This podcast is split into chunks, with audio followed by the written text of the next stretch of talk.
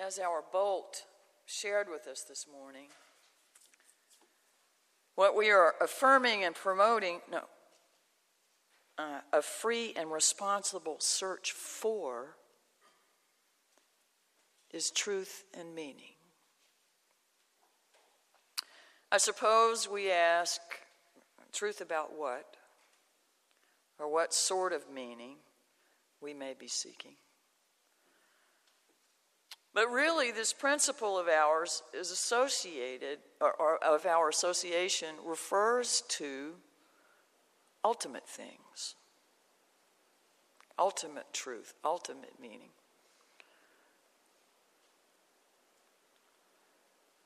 Now, in many traditions all over the world, if we speak of ultimate things, what we're going to hear spoken about is God or what happens after this life, what happens after death. And the ultimate value there may, be in the way we live our lives.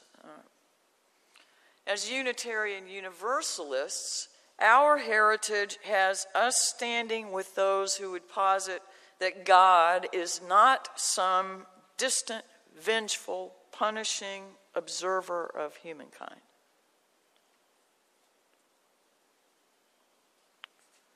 We tend to congregate more, as our unison affirmation points out, around the power of love, beauty, the ongoing revelation of mysteries that we can't yet understand,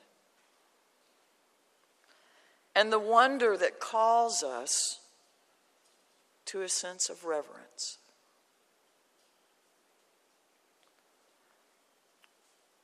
We are not punished for our shortcomings or, or defects or failures.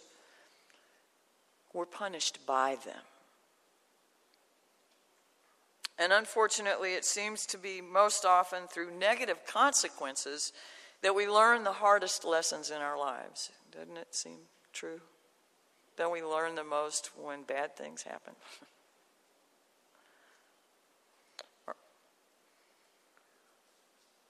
As I thought about the consequences, there was one passage from the Christian New Testament that kept running through my head and it's from uh, the book of Romans, chapter 6, verse 23. And I'm not going to do the whole thing. The piece that was running through my head was For the wages of sin is death. Now, like I said, of course, there's a whole lot more to that verse, and there's a whole lot going on around it.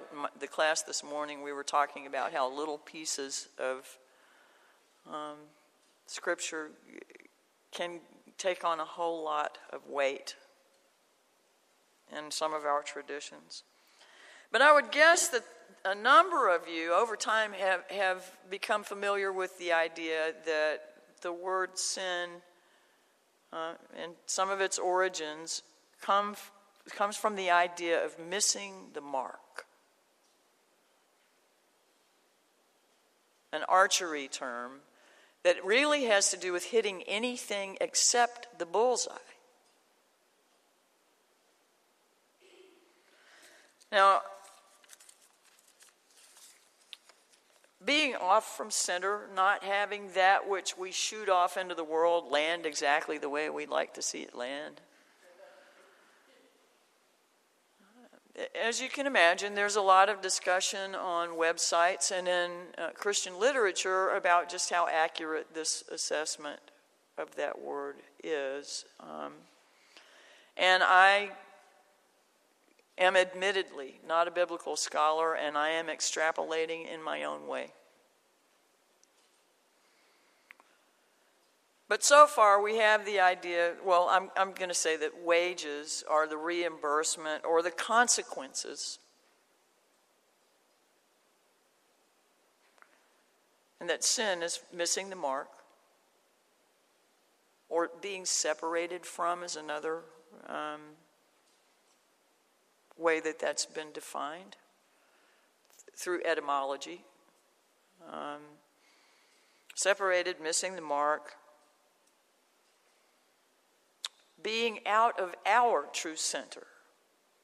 So, the consequences for being missing the mark or being out of our center is death. That's how far we are so far. Okay, now, if I think about death I can, in a spiritual sense, like I said a little bit ago, we can think of this spirit as our vitality. We can think of it as our essential verve and vim. Starting to feel like the cowardly lion. Well, I would say that um, a lot of those things, the consequences for being separated from our own center, or and the, and some of the things that are not the results we want to see, is to carry around some stuff that diminishes us. And diminishing of our spirits with enough distance, with enough duration, could feel like a spiritual death.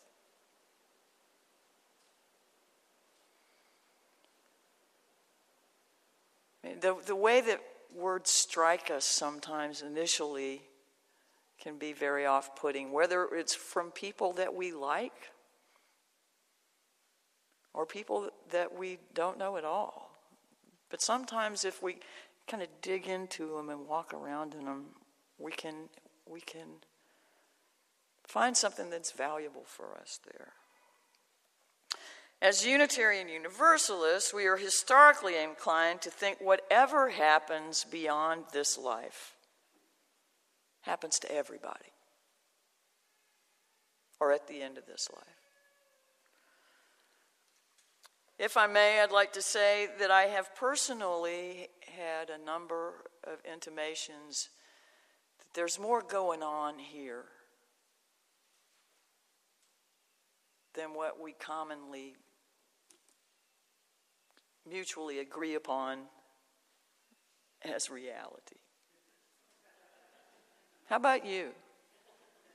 Huh? I see a lot of nodding heads. There's stuff going on that we can't explain can't begin to try to articulate. And in our tradition, we're so.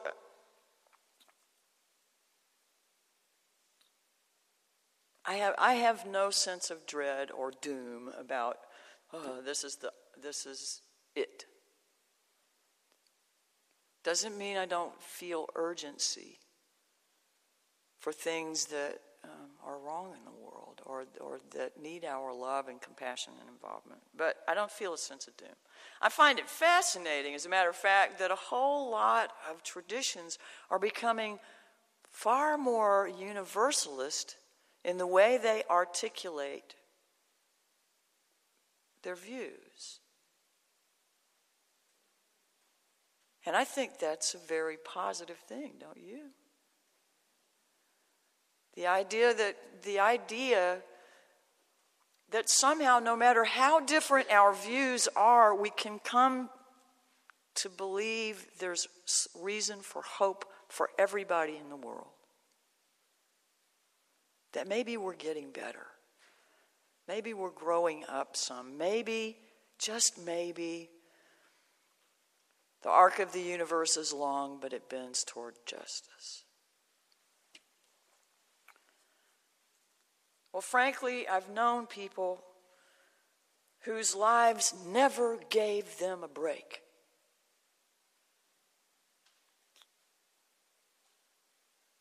They never found relief from hardship and tragedy and suffering. And I would never wish to take away anything from them that would give them hope.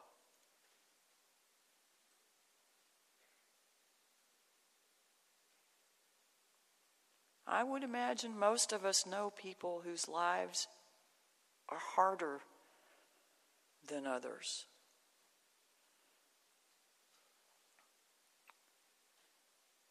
Nevertheless, as a religious tradition, while we say that our optimism is justified, we don't put a lot of stock in the layaway plan.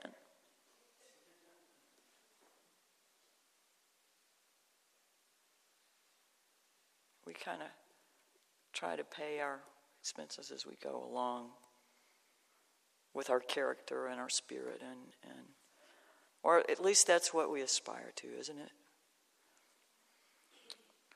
We may experience and enjoy all sorts of rewards, reap all sorts of satisfaction, but the hope of receiving cosmic gold stars is not our motivation.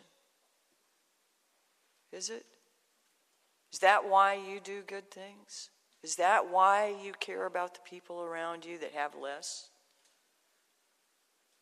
Is that why you give up some of the things that might be nice to hang on to?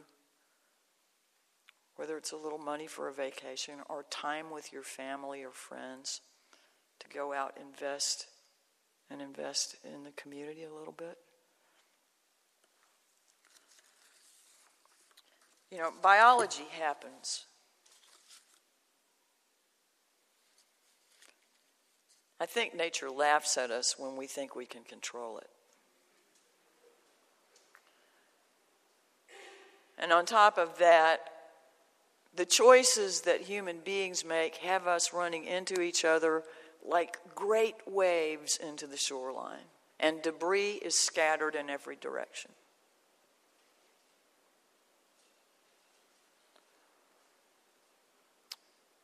In the threshold between silence, no, between science and mysticism, between the tangible reality and the unseen and unknowable or unknown or inarticulable, there's energy at play that I think we can affect by our intention by our spaciousness, by our creative energy, to attract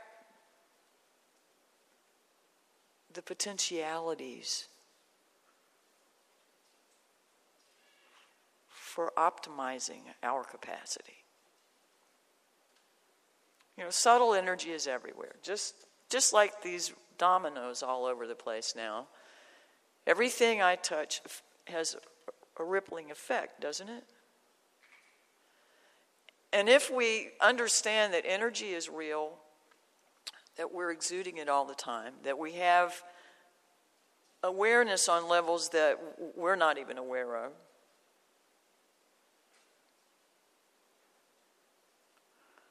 it's not hard to imagine that we can somehow influence that energy if not make major shifts in our lives with it. No rewards, no punishment, just consequences. Some of them unbelievably beautiful.